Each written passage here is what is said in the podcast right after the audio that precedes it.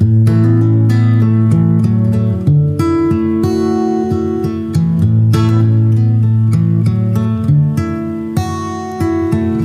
you're looking for one of the most beautiful and playable custom acoustics on the planet, look no further than Ed Rice at Toir Guitars. Ed is a true artist, transforming exotic woods into magnificent, sweet sounding instruments. Go to toirguitars.us, that's T O I R G U I T A R S.us, and contact Ed today. Hey, everybody. Brad and I want to say thank you for listening and thank you for the support. Please continue to listen and share this podcast on all platforms that you can. And if you'd like to support us monthly, we're set up now where you can go to anchor.fm slash top hill recording, hit the support button, 99 cents, 4.99 or 9.99 per month. Any amount would be greatly appreciated. Now back to the podcast.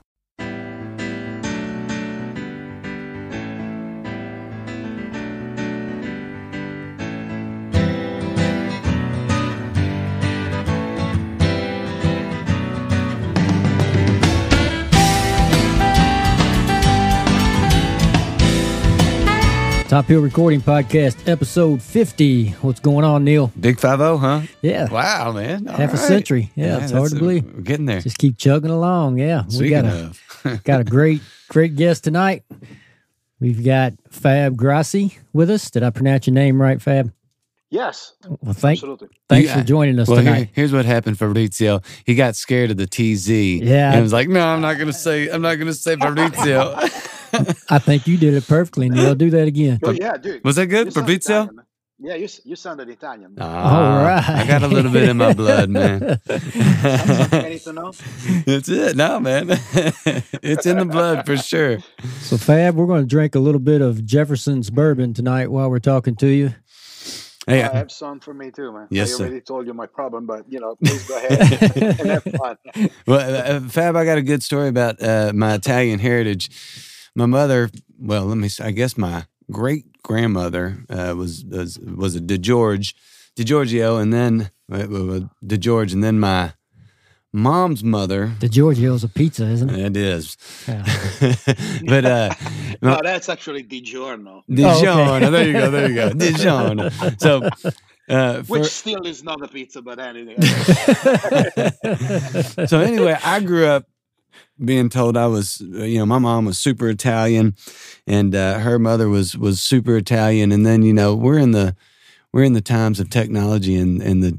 23 and me's and all that. So she got her genealogy back and found out she's actually like more German or French than she is Italian. I think it broke her heart. oh wow! It's- I think she felt lied to her entire life after she found that out. Hey. so, what was her Italian percentage? Uh, like three. No, I'm just kidding. No, No. it was. I don't remember 100. percent It was like 20s or 30s, but she was always. That's still pretty high. It's yeah. pretty high, but it was not as high as something else. And I just, it, we were all kind of shocked because Yeah. oh my gosh, she still makes some of the most unbelievable spaghetti from scratch in the world. So I'll give her a little notch up on that. I haven't done that yet. I, I don't know about just, you know, putting my DNA out there in the world like that. There's too many ways to go to prison. I'm not doing it, man. All right. Well, cheers, Neil. cheers, cheers, Cheers, Fab. Bottoms up. Yes, sir. And we'll start the podcast, Fab. Why don't you go back for us and, and tell our listeners about your early life in uh, in music, when you first remember music, and at what point did you realize that music was something that was going to be a big part of your life? Um, well, it's a it's a long story, but I'll try to give you the um, the remix version, radio edit. Okay. so, so we can squeeze so we can squeeze it in. Well, basically, I was born and raised in Milan, Italy, and uh, back then, I mean, Italy is always very music musical and very artistic uh, country, but it was definitely not a rock and roll place, uh, no whatsoever. Um, for me, uh, my, in my teens, to get a hold of rock records and stuff, I used to go every Saturdays afternoon to the record store of choice, and they would, you know, educate me on, you know, new releases and all of that. And it's, honestly, I miss those days because those guys running music stores back then, they knew what they were doing. There was like, you know, it was just a totally different experience when Mhm. somebody tells you something and you just go and just put on the headphones and you listen to it. That was great. hmm Well, anyways, that happens during my teens. But uh, on uh, uh, around my house, my mom used to play music all the time, but uh, it was more, I guess, Italian music and the radio. Funny enough, no rock and roll on the radio, but a lot of R and B and a lot of black music. Really? Okay. See, that's what I was going to wonder. What? So that that's what what the radio music was was mostly like R and B and stuff like that, like Well, more. I mean, actually, the majority was uh, was like again Italian stuff from the fifties and the, uh, um, actually, I, I, let me rephrase it. Uh, that was like uh, for me was like mid to late seventies, and um, there was not uh, you know mid seventies and stuff. And again, majority was Italian music from around that time. Mhm. I'm like a big fan from Italian music from the fifties and the sixties because it's stuff that is just like really incredibly written hmm uh, arranged and it's really very particular and a lot of soundtracks nowadays carry that kind of music you know uh, but uh, the music the regular italian music from the 70s or the 80s was definitely not up my you know it was definitely not my cup of tea however they played a lot of uh, um uh, Earth, Wind and Fire, and Mm. that kind of stuff, That and you know, disco and era type really of stuff. yeah, well, no, no, no, no, no. More, you know, before, before that. I'm talking Okay. about like Yeah. 1974 and 75. So there was, I guess, disco, I guess, kicked in like what, 78? Yeah, a little bit after that. Yeah, around that time. funk. Yeah. And um, so I kind of like, uh, I, to be honest with you, without me knowing what he was or what the difference was, I liked that kind of stuff when he was coming up on the radio more than the other stuff.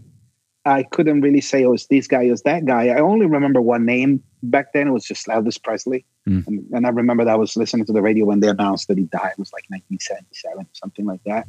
Um, but for some reason, I, I don't know if it was the English sound of the words, the beat, everything. It just that was calling for my attention more than the other stuff.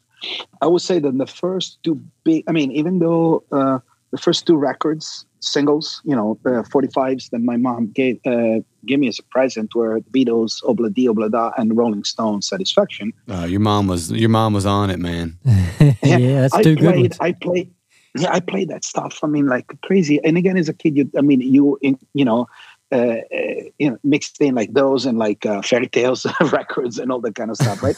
but uh, I, I, again, I like those kind of sounds. I would say the first two musicians that I really got drawn to, that really caught my attention, and they actually ended up in becoming a big part of you know what I'm doing now, were you know my first love. I would say Bob Marley of Mhm. course, by by you know, uh, absolutely without any any hesitation. And the other one was Carlos Santana.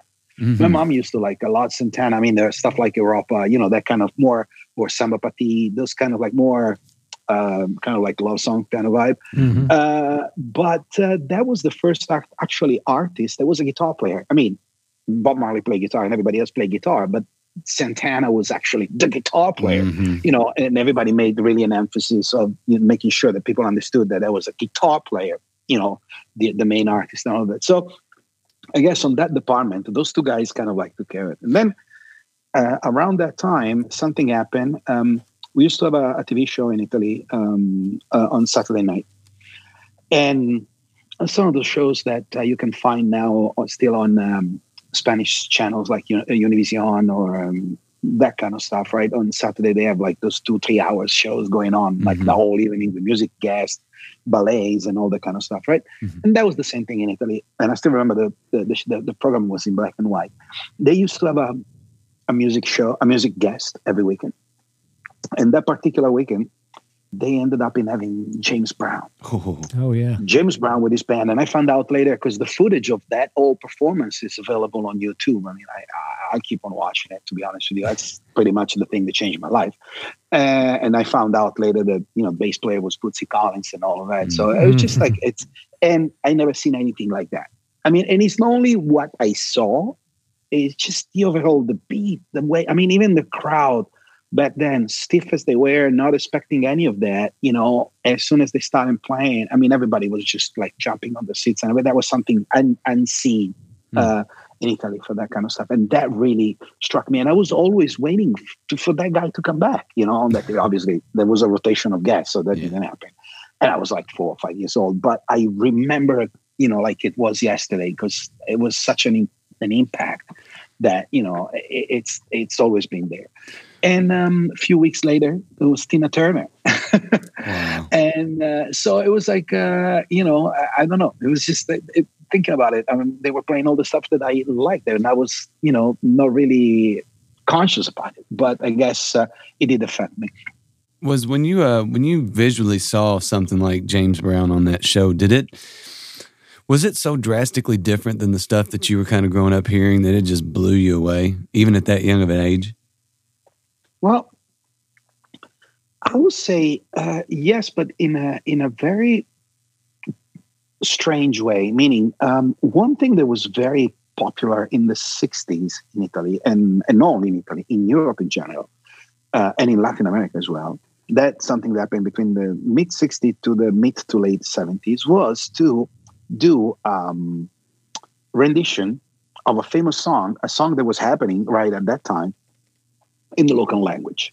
Mm. So we ended up in having a lot of stuff from the 60s. I mean, songs like from um, and Bono and, you know, that kind of stuff, you know, Mamas and Papas, all written in Italian, like they had versions in Spanish, like they had versions really? in French and all of that. So I used to listen to a lot of what we consider American music that was sung in Italian. And uh, so it's not that the music itself was, uh, you know, that different. It's just, you know, the way it was approached that really shocked me, you know, mm-hmm. when I saw it. Because, uh, I mean, they didn't, I mean, the whole band didn't look like any, not because they were black, but, you know, and, and, and in Italy back then, it was not really a place where, I mean, probably there was no black there were no black people in mm-hmm. Italy back then. Uh, maybe some Americans, yeah, mm-hmm. of course, you know, to the military, but not really. I mean, it's not like now that there is a lot of immigrations from North Africa mm-hmm. and from other parts of the world, you know, and the world is a little bit more, you know, like a melting pot altogether. You know, yeah. Milan is just as you know, as it's, it's, Paris and London and Madrid. It's just the same thing now. Mm-hmm. Back then was not. So uh, I'm seeing these things, and these guys, they were like the way they were moving, the way they're approaching the overall thing. And I still remember this dancer behind James Brown, like was like on a, almost like in cubes, and they had these like uh, 60s, almost like a, uh, Austin, uh, straight out of an Austin Power movie, uh, boots, which I, I don't know if they were white or something, but they were like really light. Uh, and this huge afro, she was dancing like crazy.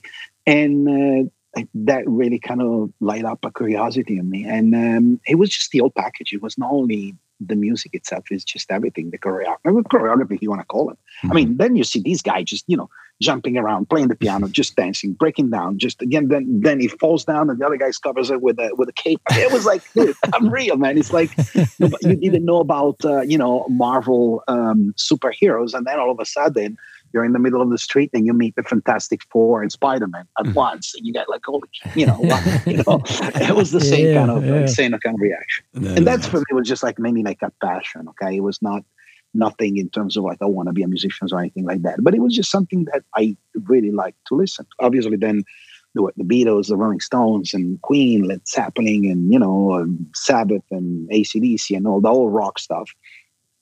To fast forwarding till uh, I think 1993, 1983, uh, it was very a fashion thing to do uh, in in Italy or in France or everything, just to send your kid for a couple of weeks during the summer to London or to some city in the UK as a guest in some family.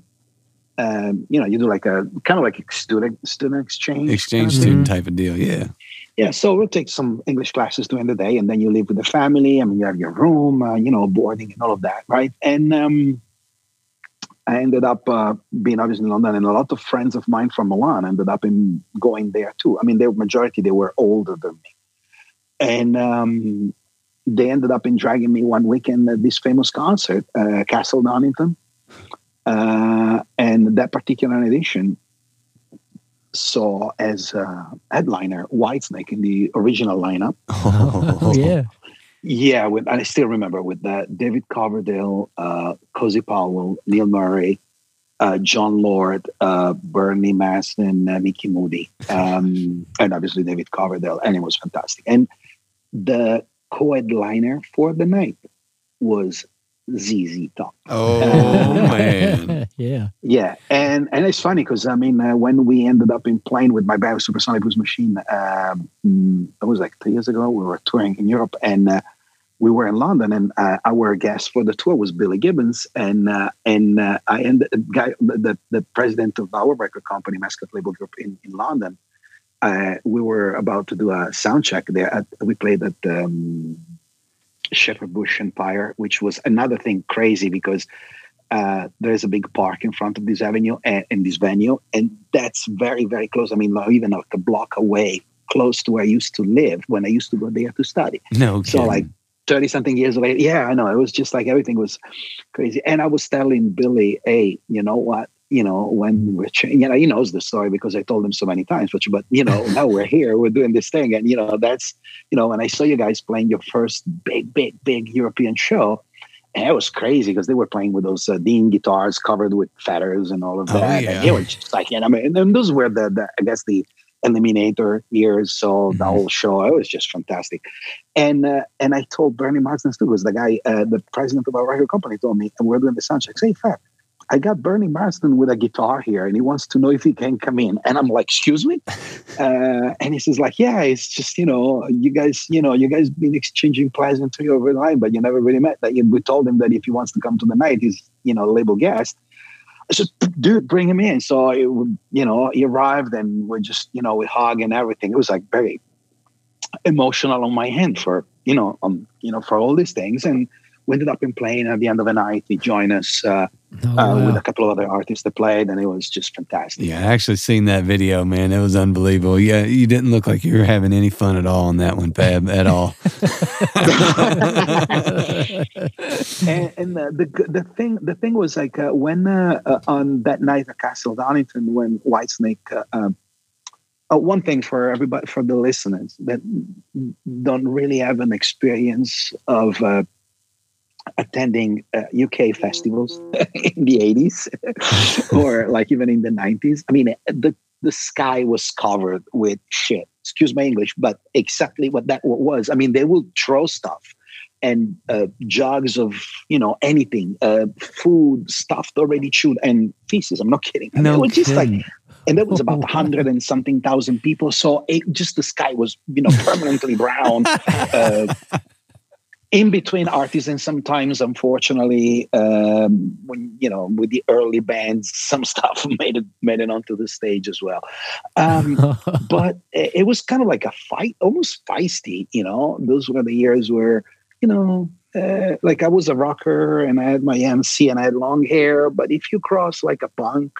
or a skinhead on the subway, you better run because Yeah. they will go for your nuts. You know, so it was just something that it was like a weird, a weird time. I remember that. Uh, they went on stage, they started to do the thing, and then they played this song, um, Ain't No Love in the Heart of the City, Bobby Blue Bland, right? Mm. And when they played that song, I mean, the whole vibe, the whole everything in that show just changed. Everybody chilled, and all of a sudden it was like a like a hundred and thousand counting kumbaya. Everybody was holding oh hands, wow, yeah. lighters. You know, back then we had the lighters. There was no cell phones, right? Yeah. So lighters and the whole thing, and everybody was singing. I was like, wow, this and that really kind of like, wow, if just one song can do this, holy cow! So that's something was already kind of like coming up in my head. And uh, three months later, st- uh, in Milan as well, right before Christmas, I saw Queen on the first performance that they've ever done in Italy, and uh, that probably was, you know, if not the one of the top best five shows I've ever seen in my life Oh, I could and imagine. uh, and after you know 50, the first 15 minutes with Freddie Mercury it was like dude this is what I want to do I mean it's just that's it I mean and that's it that's actually what it was at that point, now, were you already playing music? Were you a, a musician at this point? Were you playing guitar or Um, bass or? yeah uh, I was fairly uh, green like uh, you know like you know apple tart green kind of like because I was I I spent uh, my junior high um, with my aunt. She was raising me because my natural mother passed away when I was much younger, and obviously my father had his business and everything, and he couldn't really attend me. So he sent me to spend the three years of junior high with my aunt, a little bit outside Milan. And during that time, my schoolmates from the elementary school, it's like, when they started to kind of like get into guitars, drums, and you know, just started, you know, learning how to play an instrument. Mhm. Uh, I could have learned how to play keyboards uh, in, in um, with my aunt. Uh, my my uncle was a you know great pianist and all of that. Uh, But you know, back then it's just like, no, I want to play guitar. Play guitar is cool. Piano, I mean, it's for all fun and all of that. And you know, it's like either guitar or nothing. So it was nothing, and it was kind of like my bad. Um, but when I got back to Milan, everybody was already like a few years ahead of me. So obviously, uh, kind of like I joined the, the band of friends, but I was the one most behind. Um, to a point where they're already like like three guitar players. They told me, you know what, we already have three guitars. Uh, you're the la- uh, you're the last guy with the guitar, and you suck. I mean, obviously, I had like two two months on me uh, on guitar. I mean, not even mileage. You know, it's like steps. You know, yeah. and uh, and um, he said, you, you, should be playing bass. And I was like, what's bass? this is like, well, it's just like a guitar, but it's got four strings. I went, whoa, that's easier. Cool, let's do it. You know? And so I traded in the guitar that I had uh, for this uh, Japanese version pre- pre- from the Precision copy uh, or rip off, as you, mm-hmm. as you might, might prefer. And um, I guess that was a good call because within six months and stuff, I was playing with a bunch of other bands, and I kind of like I found my my way, you know. And um, how old were you at this point? I was 16, and that actually was my I would say that celebrated basically a one year of me started playing. Hmm. So when you talked uh, originally about kind of maybe gravitating towards uh, you talked about like earth wind and fire and then um, some of the feeling the beat of that stuff. Do you think that possibly you know you were kind of intuitively ingrained to play the bass and be part of that backbeat? Because it seemed like a little bit of stuff that you talked about that grabbed you when you were younger was just the the beat and the feeling of that kind of backbone of the music. Yeah, well, uh, prob- probably. I mean, as you as as you know, I mean, Motown and and soul music have a different approach to the mix. Mm-hmm. Uh, here you go. Now, now, now, of course, now I'm displaying my daily job, which is producer mixer. So this is like they had a completely different approach on uh, the production of the songs, and especially the mix, and um, where the bass was actually the most predominant thing. Mm-hmm. Uh, mm-hmm. even louder than drums. It's just completely different than the rock mixes that then a few years later would come around with, you know, Zeppelin or even more than Zeppelin, you know, ACDCs and stuff like that. And without even know what exactly that instrument was or anything like that. I told you when they told me you should be playing bass, I did not know. I'm, honest, you know, I said I had no idea what they were talking about. Mm-hmm. I mean, I thought that they wanted me to kind of like you know, squat and just play low, you know, just like, just you know. Uh, so it's just, I think it's, um, I guess those frequency really resonates well with me, I guess. And, uh, you know, when there was a time to, to bring them back out and I started playing, I think it's just kind of like all of a sudden it makes sense. And don't forget the thing with Bob Marley, because again, the delivery that they had, the Wailers had, they had a, a, a lot of bass that was almost like a, techno in terms of the parts mm-hmm. the bass was playing was super organic and you know super cool but those were kind of like the blueprints for a lot of like dance music and techno music for later you know for 20 25 years later for you know djs and dance artists to play so obviously there was something very particular in in, in what the bass and its frequency and its range mm-hmm. did to me and i think uh, it was a good combination so yeah. far i haven't found anything that you know gives me so much fun as uh, playing bass. I mean, of you course, know, I love to produce and mix and all of that, but if I have to perform, that's my instrument. Yeah. Talking about bass, I have the song right down below, and I love that bass in that song, the, mm-hmm. the tone and the, oh, the funkiness. And uh, matter of fact, it might be a good time to go ahead and listen. Let's to give let's give it a listen, man. Let's. Uh, why don't we start with right down below? You want to tell our listeners anything about that song, Fab? Yes, actually, that song is um, it's uh, the first single of my upcoming solo record. It's going to be uh, called Counterfeited Blues.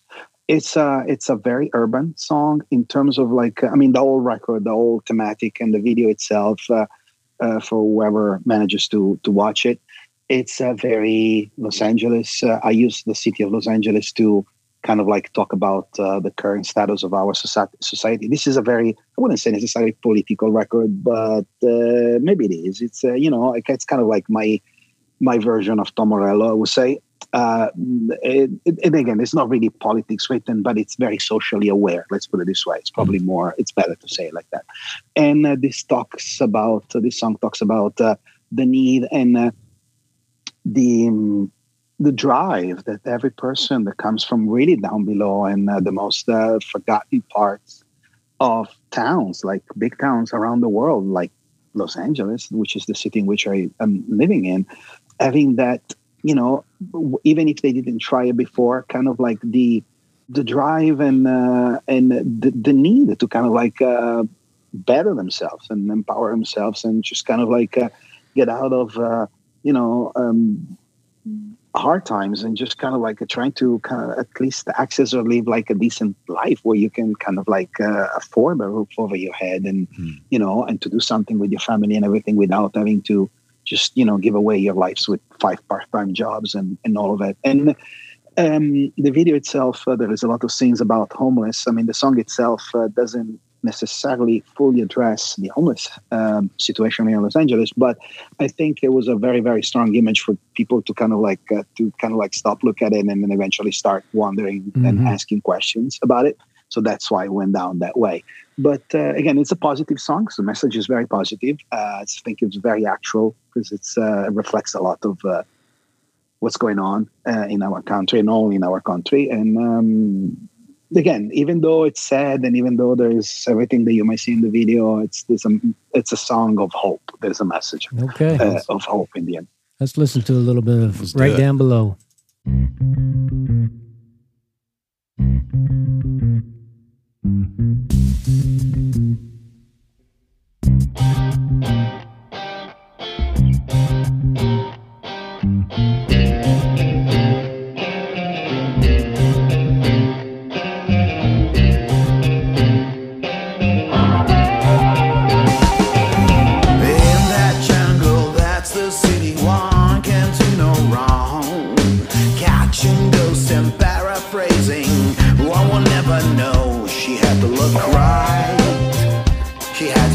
go. Machine looking back.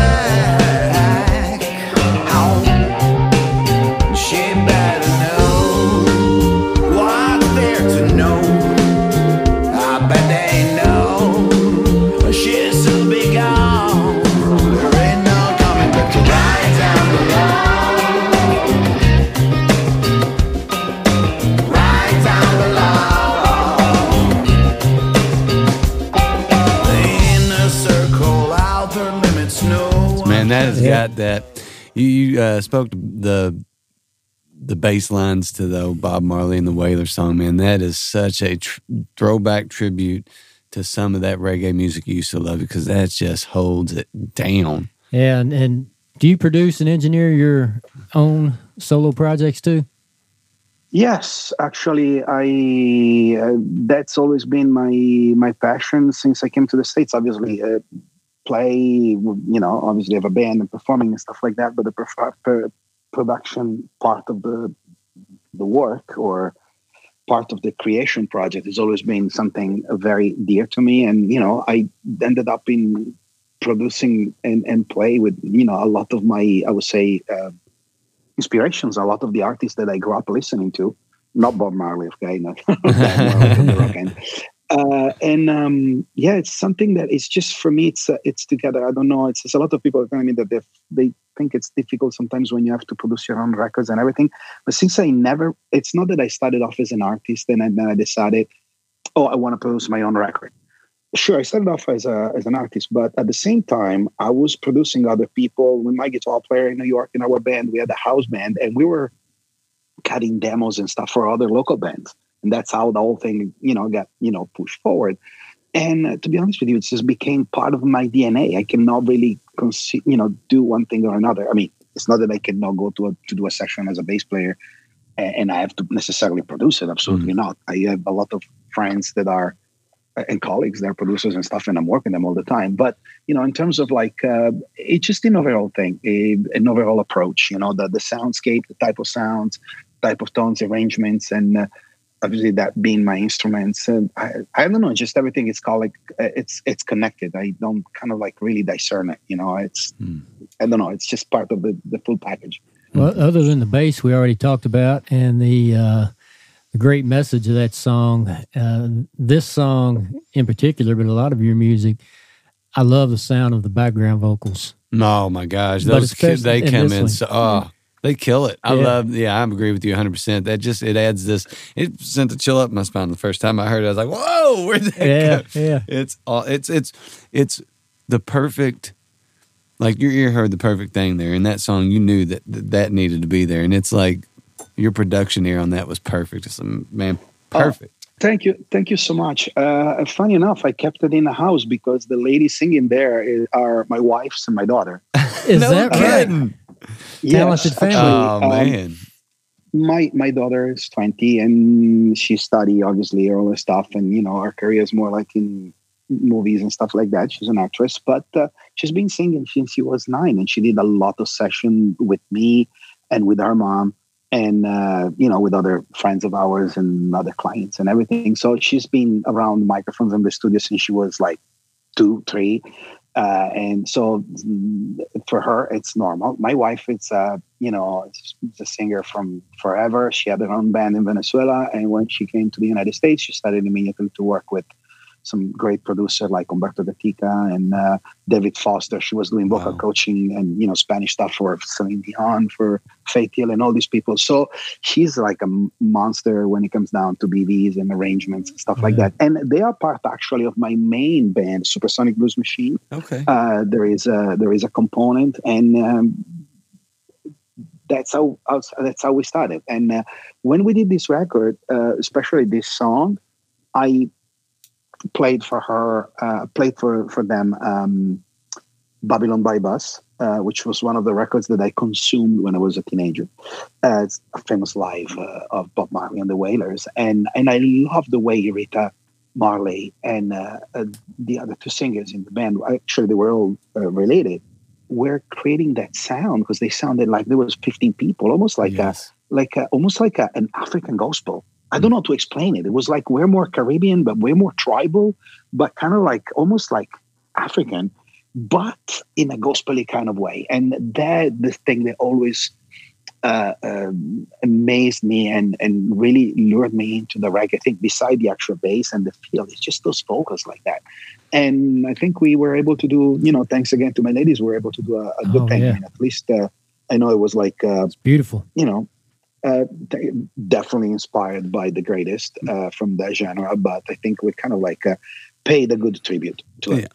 and absolutely, and to to to go for something, to shoot for something that lofty, and and to try to get that sound, and to pay that close of a tribute to it, man, that's just uh, phenomenal. It, it absolutely accents the the song and the production of that song. It's killer. It's kudos Thank to you. the Thank you so kudos much. to the Grossi family. Yeah, yeah.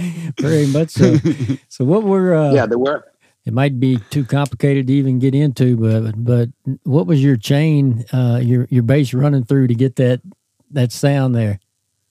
Oh, I'm glad that you noticed. Um, I generally use, I mean, I have a bunch of different instruments, but uh, my main instruments are um, there is an Italian luthier. Uh, it's a boutique. Uh, it's a boutique store. Um, it's called Manne, M A N N E, and he makes these these incredible basses. I've been playing them for a long time, and we have this model that is called Malibu, which is actually kind of like my version of a jazz bass because it's a 24 frets instead of being a 22 Okay.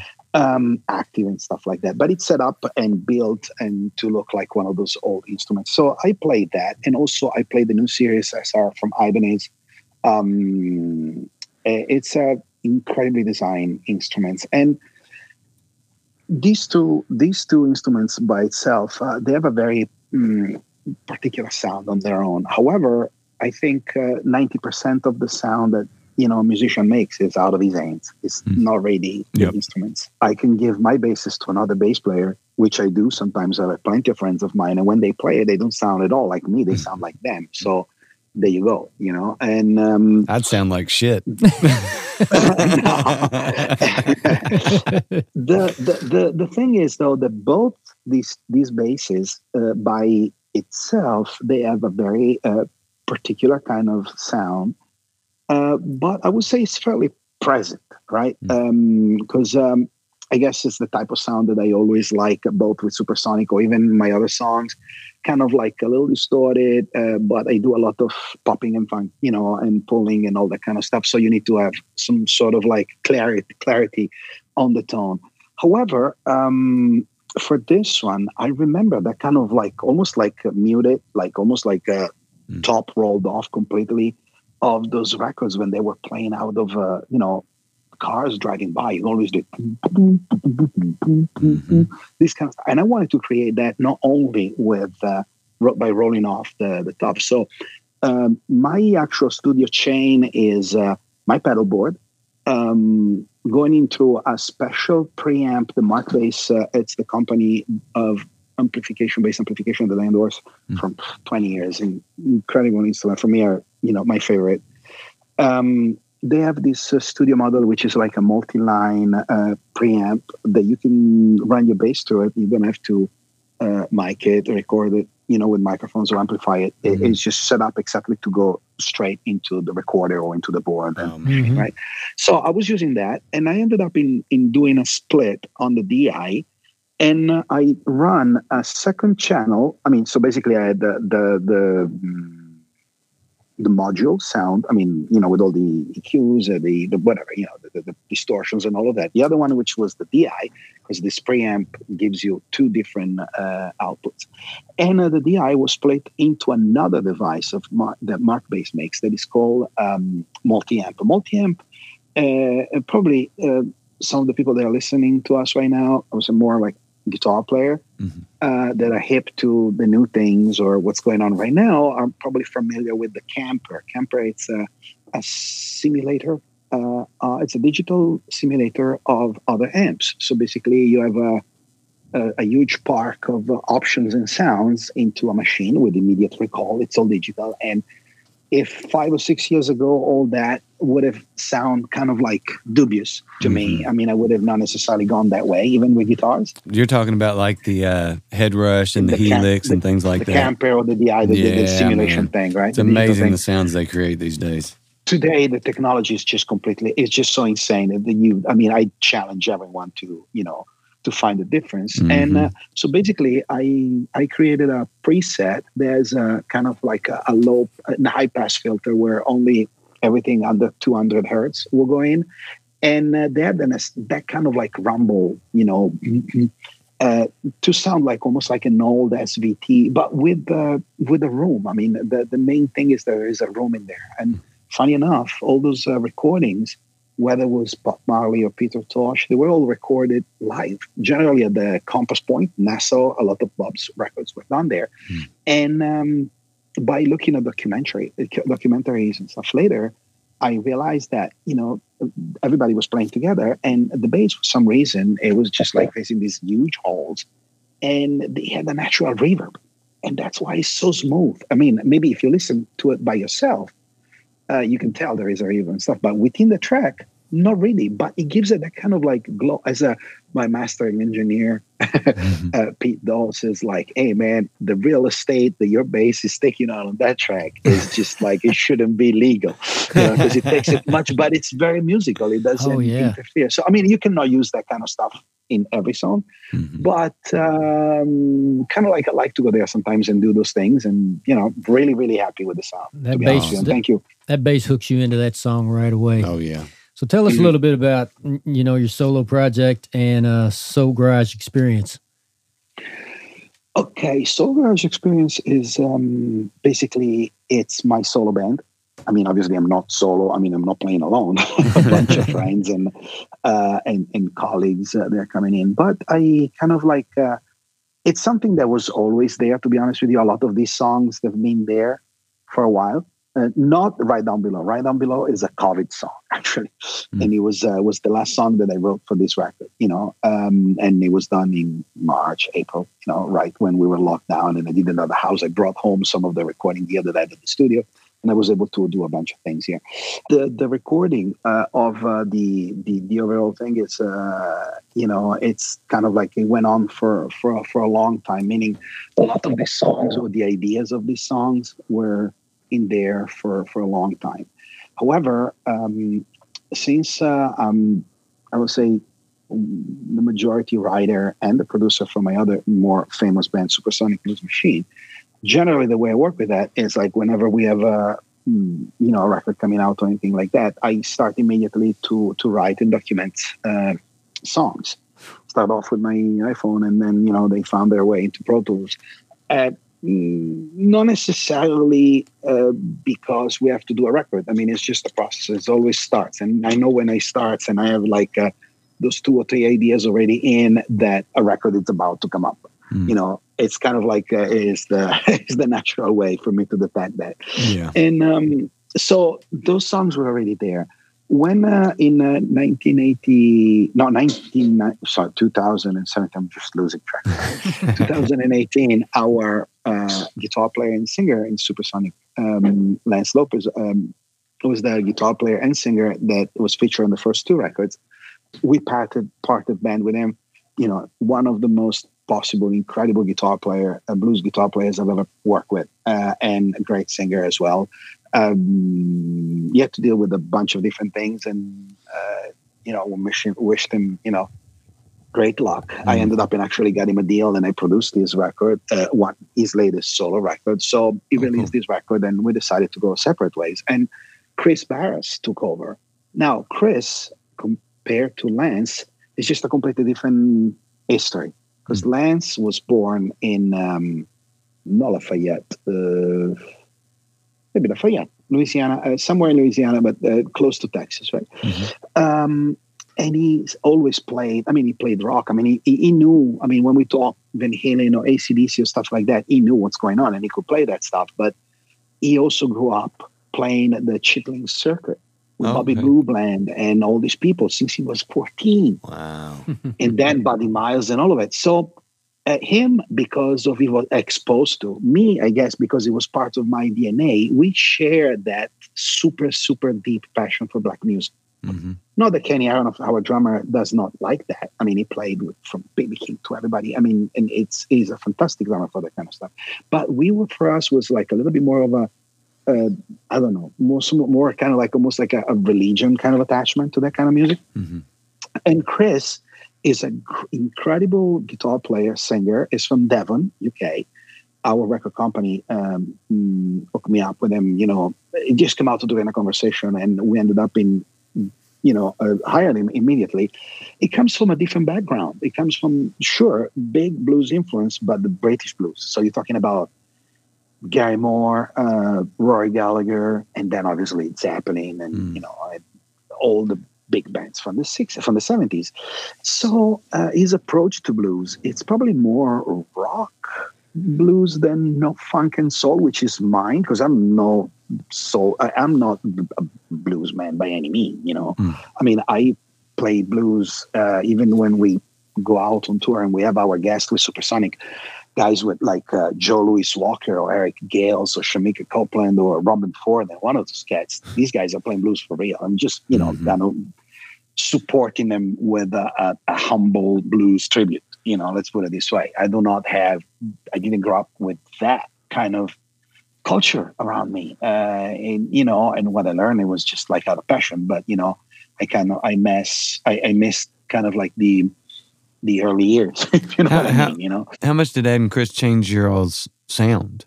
Um, it didn't actually, to be honest with you, because again, most of the song were more like again coming from me, but we had a bunch of different selections uh, of pieces of music there Mm. That could have been another two or three Supersonic Blues Machine records, but with them we ended up in picking up more the rocking thing. Like mm. we have a new Supersonic Blues Machine record that is going to come out this year. All right. I can I do not know the date yet. I can tell that it's probably towards the summer, but obviously we have some music coming up earlier. And uh, you, you'll hear it once it's out there. I mean, it's still like Supersonic Blues Machine. There is always our special groups, Kenny and I, but there is more UK to mm. it. There's okay. more. There's more Zeppelin. There's more Pink Floyd. Um, there's more that kind of sound, and almost like even British R&B at some point. It's huh. amazing how just one person, and then again, not because we wanted to go there. You know, it's just that Kris goes behind his microphone uh, and he's like, and he does his thing. And in the beginning, when he came to Los Angeles to to to, to audition with us, he was asking me, "Hey man, what should I learn and everything?" Because I know all these songs. I'm really a big fan of the band and everything. But well, whatever you learn, make sure that you don't do Lance. Just come here and do Kris. Mm. And you know that was for me. That for us was very very important. Now with Kris coming in and doing that, I kind of like felt more comfortable in sharing only half of the drive worth of songs because um, all the other stuff, which is the stuff that you're hearing now with the Soul Garage experience, uh, kind of like was turning the whole thing into a supersonic uh, Fabs machine. You know, it was yeah. like, uh, you know, again, I, I, was the only one then in the band that was like really that attached to Solomon Burke and Leon Russell and Freddie King and all the Kings and all of that. And, uh, you know, then it's yeah sure they, they all love the blues and they know very well and they probably played with more blues players than myself but i don't know for them it's uh, i guess uh, they have a different uh, influence in their blues for me it was coming more from that scene so all those songs kind of like uh, seeing them all listed into the sub menu of my drive i'm like wow this is a full record. Actually it's almost two records. Well you know what? Maybe it's time for me to do it. And around um, that time. I mean, a couple of years ago, three years ago, I started a, a, a side uh, project with Stephen Perkins, a drummer, fantastic drummer uh, from Jane's Addictions and Porno for Pyros, Nine Inch Nails. I mean, great, great experience. And it's a fantastic dude, one of the most creative drummers that I know. Him and the guitar and the keyboard player um, from Supersonic Blues Machine, a dear friend of mine, is actually it's a music royalty, Alex Alessandroni Jr. is um, the musical director for Paul Stanley Soul Station, but he's also musical director for Christina Aguilera, Pink and Natalie Cole and stuff, and wow. uh, Whitney Houston. So for him too, again, he's the guy, another Italian guy from Rome. I mean, he came here when he was 17 and never left. Graduate with law, uh, cum laude at Berkeley, and you know, so he's got that again funk and soul stuff like that. So us playing together, doing some shows of Supersonic, and in one show specifically where Stephen Perkins had to sub for Kenny Aronoff um, Robben Ford was playing with us, and at the end of the night, he tells me, "Hey, man, I'm so used to Fab, to you and Kenny playing together. You guys got a great groove and everything, but you know." With Perkins and with Alex, when the three of you guys playing together, you sounds like the Doors, but funky you should consider doing something, you know. wow, you know, I never really thought like that. And so we started to kind of like we put together something and we started to rearrange songs that we loved from the 60s, the 70s, the 80s, but trying to make it sound more like a kind of like a California funk, California late 60s, kind of like Summer of Love type of thing, mm-hmm. you know, to kind of like go there. And we had so much fun doing it. I mean, we had a great band. And we saw the reaction of the crowd. I mean, people were losing their shit. I mean, they were like really going crazy. Yeah. Um, and it was not only musician, even though there was a lot of jamming and all of that, it was not like the, you know, the guitar player crowd or, you know, anything like it was like all kinds of people and everybody was dancing and everything. So I'm like, hmm. And that kind of like helped me to kind of like uh, put in all the missing parts of uh, Soul Garage experience, and that's pretty much how we started. Uh, obviously, Perkins is my, I mean, again, it's my solo band, so there's going to be a bunch of different musicians that will, you know, come around and you know only maybe do some shows and then leave or whatever it is. But uh, the the nucleus, the main nucleus, it's uh, Stephen Perkins, myself, Alex, uh, this incredible guitar player from Los Angeles, Derek Day, is phenomenal. I know this kid when since he was 16. For me, it's the hardest thing ever out of Los Angeles for the last 20 years at least. And um, the guy that played guitar on right down below because he's got this kind of like I don't know. It's like uh, if if Steve Vai would play blues. I don't know how to explain it. It's just this guy is he's on is his on uh, his Monster and uh, another friend of mine, Diimon Meeks, who's a great singer, who's a finalist for both American Idol and uh, American's Got Talent. Uh, I call him the Queen of Soul because he's insane. He's just, you know, fantastic vocalist. Um, we're gonna have a couple of other singles before the full record gets released, and uh, the the next stuff uh, is gonna are going to be songs where Diimon sings, uh, and you'll hear. I mean, you'll definitely going you'll understand what I'm talking about. So Fab, why don't we listen to one more Soul Garage Experience song, a little bit of one more, and then we'll have you talk to us a little bit about your charity project. Oh, sure. Uh, well, I guess uh, what you're going to be listening to now is um, "I'd Rather Be Wrong." This is uh, the latest single uh, from uh, the upcoming Counterfeited Blues. It was released right before Christmas, but we didn't really start pushing because actually we ended up in having to deal with a charity project that we're going to talk later. Uh, so basically, it's like this song just came out like a week ago, and we're we're pushing it right now. I really hope that you know you guys and the listeners uh, enjoy it. This is actually a song that it's like uh, me giving kind of me and Perkins and everyone because um, all the guys in in uh, Soul Garage Experience we're all fathers. I mean, at least Alex, myself, Perkins, and everything, and all our kids are musicians or actors. Oh, cool!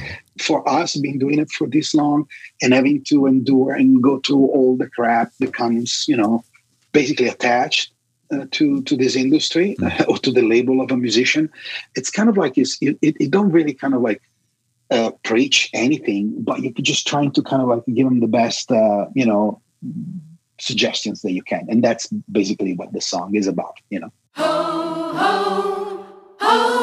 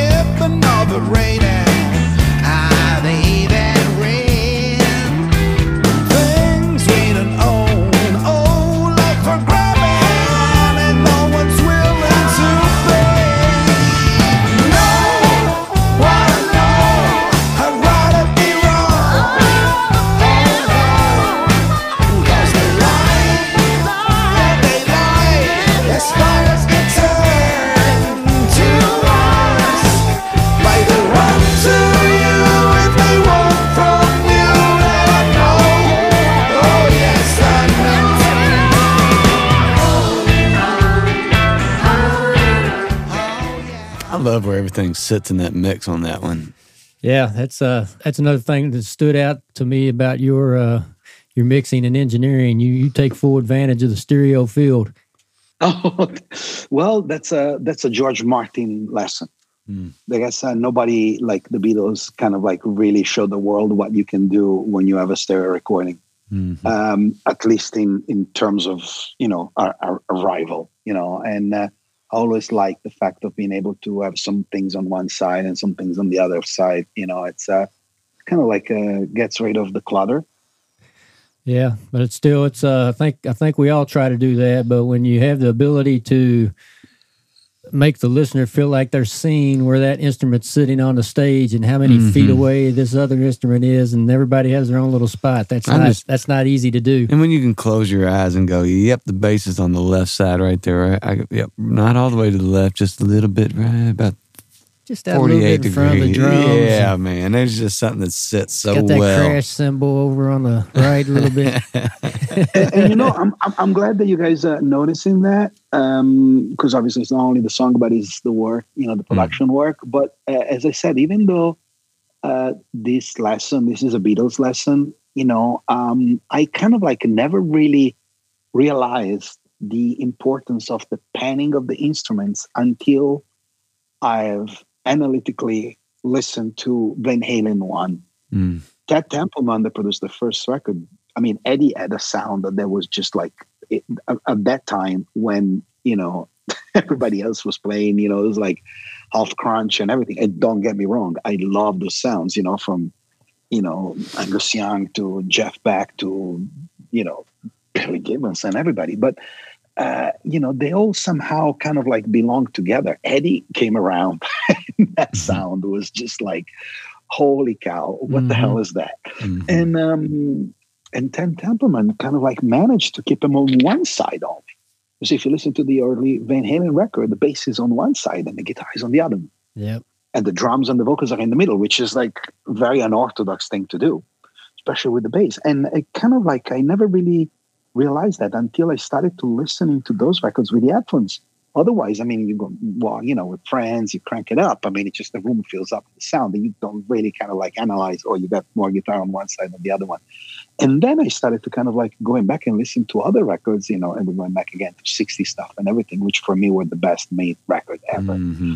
especially with the Beatles stuff, and it just that's that's there. So it's something they're always trying to do. You know, and it's not easy, but it's not difficult too. I mean, obviously it gets diff- it's get complicated when you start to add you know more instruments. But then again, um, if if you're careful when you record and um, and everybody knows you know what they're doing and when they're playing for the song and not just showing off uh, then they don't play on top of each other. And uh, at that point, you can enjoy that kind of, you know, mixing and the panning type of uh, settings. That's know? a good lesson for a lot of musicians. Yeah, huge, huge.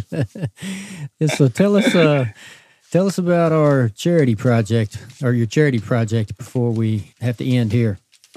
Okay, and thank you. Sure, and thank you for bringing it up. I mean, I'm personally, I'm always involved with charity if you guys, I mean, you and the listeners uh, wants to go and take a peek at uh, my uh, webpage, fabriziogrossi.com, which is also called soulgarageexperience.com, uh, you can find, you know, these informations about the records and blah, blah, blah, and all of that. But you also find links uh, with some nonprofits that I associate with. One is a Guitar for Vets, and the other one is Upward uh, uh Bound House here in Los Angeles, which is a um, a company that helped uh, families that um, ended up uh, losing their home, and they helped them with uh, you know with apartment, with housing, and and basically to get their feet back together. And obviously, Guitar for Vets, uh, we we collect instruments and we raise money to give music therapy to veterans that are affected by PSTD. Uh, and these uh, therapies are so um, effective that actually right now uh, the guitar lessons are even given at DA's hospitals and oh, facilities. Oh, that's awesome. So we're really happy about that. And and this is like my choice with that. It's not because I'm you know pro war or anything like that. Actually, quite the opposite. Like I said from the beginning, I'm you know I'm coming from where Tom Morello comes from. You know, if I hmm. needed, if I really wanted to go there, but hmm. the sacrifice that these people uh, and these fellow Americans did, and the sufferings that it's brought to them, you know, because of the condition. Uh, these these things are real, and I do not like when people are taken advantage. And I think somebody needs to do something for it. And um, I'm a very very loud uh, ambassador for the cause. So these two these two charities are always there for me you know even part of the profits of soul garage experience are going to them. But uh, right before christmas um, a dear friend of mine and collaborator uh, a director movie director from new york uh, scott rosenbaum told me about uh, a documentary uh, called life and larry brown.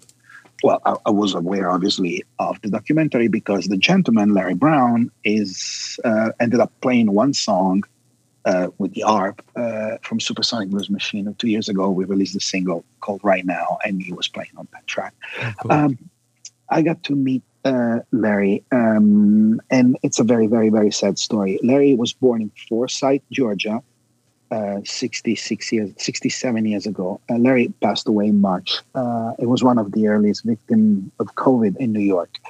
Um, Larry um, was used as a living target when he was a little kid because down there KKK was running supreme.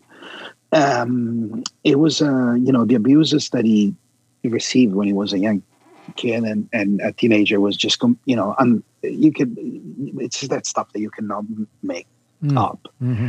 And uh, when they ended up in, you know, he started his adult work uh, career, and uh, unfortunately, in an accident that it's somehow related to all these other abuses and the way it's being brought up and the way you know people were getting treated back then.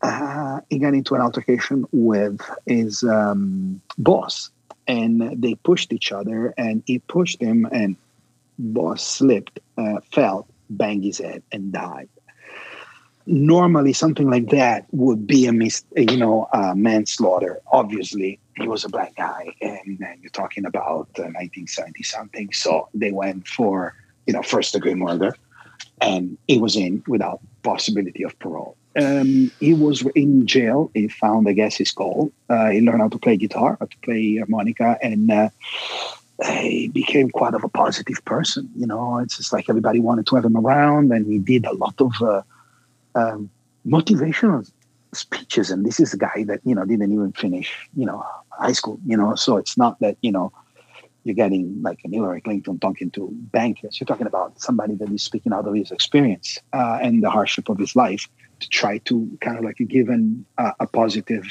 uh, message and spin to a bunch of young people that were already populating the jail. Basically, uh, the documentary of this um, this documentary, Life of Larry Brown, which is basically Larry telling his own story and majestically directed by Scott. is a very personal, and it's a short movie because it's like 40 minutes, right? Uh, we found out right a week before Christmas, but two weeks before Christmas, that um, it was getting considered by the Academy for an Oscar.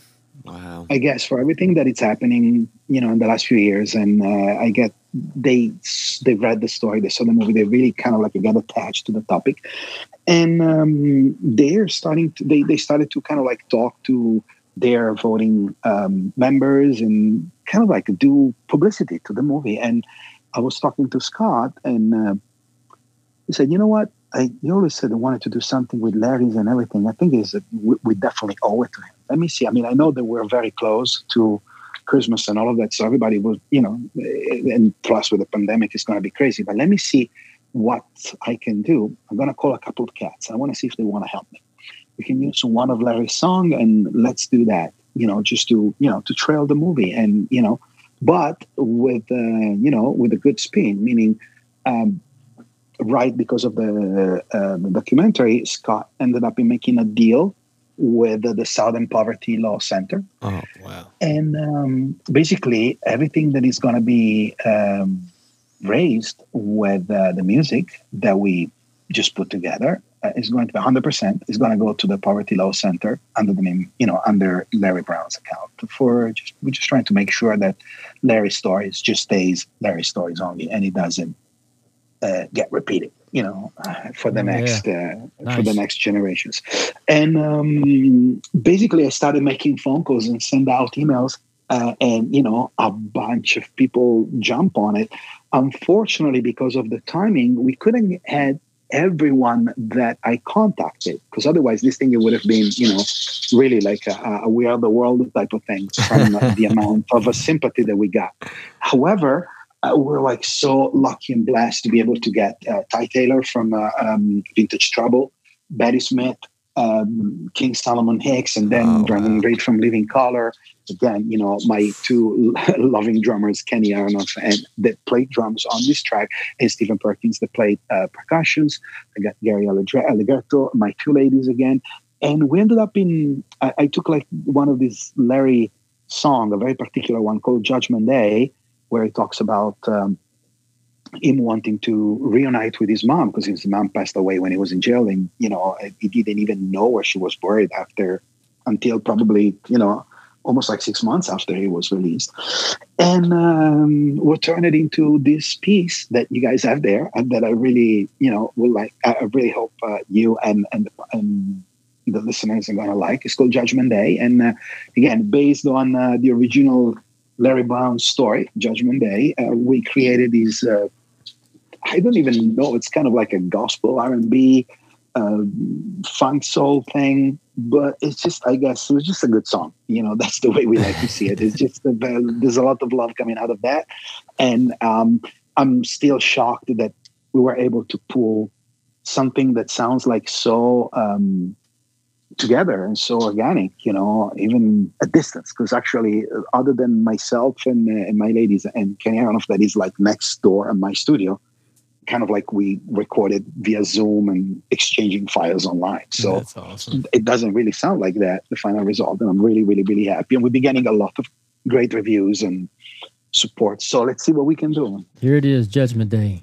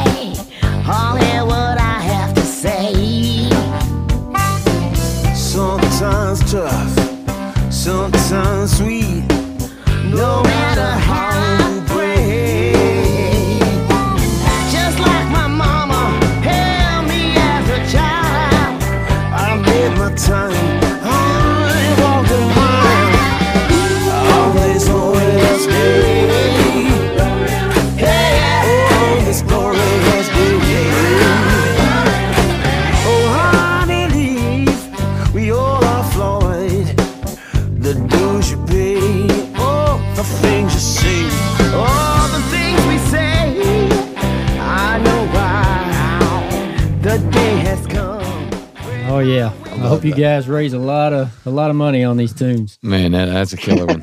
I love that. We're trying. We're trying. We're trying. For our listeners that uh, aren't already following, you mentioned a couple uh, of websites, but what's the best way for people to stay stay close to you and, and Supersonic Blues Machine and Soul Garage experience? Okay, well, first, I think it's just like the, the, the simplest step is to go for both bands to their uh, websites. So supersonicbluesmachine.com and FabrizioGrossi.com or SoulGarageExperience.com. Fabrizio Grossi and Soul Garage Experience are the same site, you know, Okay. it's double landing, we call it. uh, and if you go there, from there on, you can go to the YouTubes and watch the videos. You can go to Spotify and listen to the music and just read, uh, you know, lyrics and bios and informations about uh, what we're doing. So that uh, by far, it's by far the best. Obviously, we're on all platforms, you know, Instagram and Twitter and you know Facebook and you know and whatnot and and, and all the other ones. Uh, it's then uh, every day it's got a new there's a new there's a new social machine. So I'm I'm kind of like losing you know losing count. Yeah, And as far as Judgment Day, if any uh, of the listeners uh, wants to support the the initiative, please. The main thing is just guys, just go on um, Facebook, Life and Larry Brown. Uh, you can find the page, like it, follow it. Same thing on Instagram. Go to YouTube, uh, Judgment Day, Life and Larry Brown. Uh, listen to the song, watch the video, just give us a likes, drop a comment, and you know the more you play it, the more we raised. So Awesome. you know mm, now it's in your hands. okay, well, we really appreciate you joining us tonight. It's been uh, it's been great talking to you and, and getting to know you better. And we're going to play. I never thought that you loved me to go out Uh-huh. here. Do you want to share anything about that one? Yes, actually, um, that's uh, it's another song that is out. That's actually it's the B side of the first single of Right Down Below, and um, that song is actually it's a political song, but in a particular way. Meaning, uh, it doesn't really matter if you're left, right, uh, up, down, you know, sideways. Politicians are a bunch of liars, no matter what, no matter what Yes, and uh, and actually the songs is like uh, it's it, it might sound that you that I'm talking to like a, an ex lover or girlfriend or anything like that, but it's actually in the reality. You're talking about a bunch of all these bozos that are telling you whatever they feel that they need to tell you to just keep you know to keep in you know holiness or just you know to abuse uh, you know the power that they have and just squander the money that they raise or you know instead of taking care of the people. And uh, again this is uh, like i said it's political because the idea is political but it's not like oh it's like oh these guys this is against the other guys. Absolutely not. It's like at the end of the day we all collectively this is my belief and a lot of my musicians too that we're all the same to be honest with you. The complaints that we have uh, we're all the same. If we just stop the madness for a second and talk to each other, we find that we will have way more things in common Absolutely. than not what we have in disagreement. And if we unite,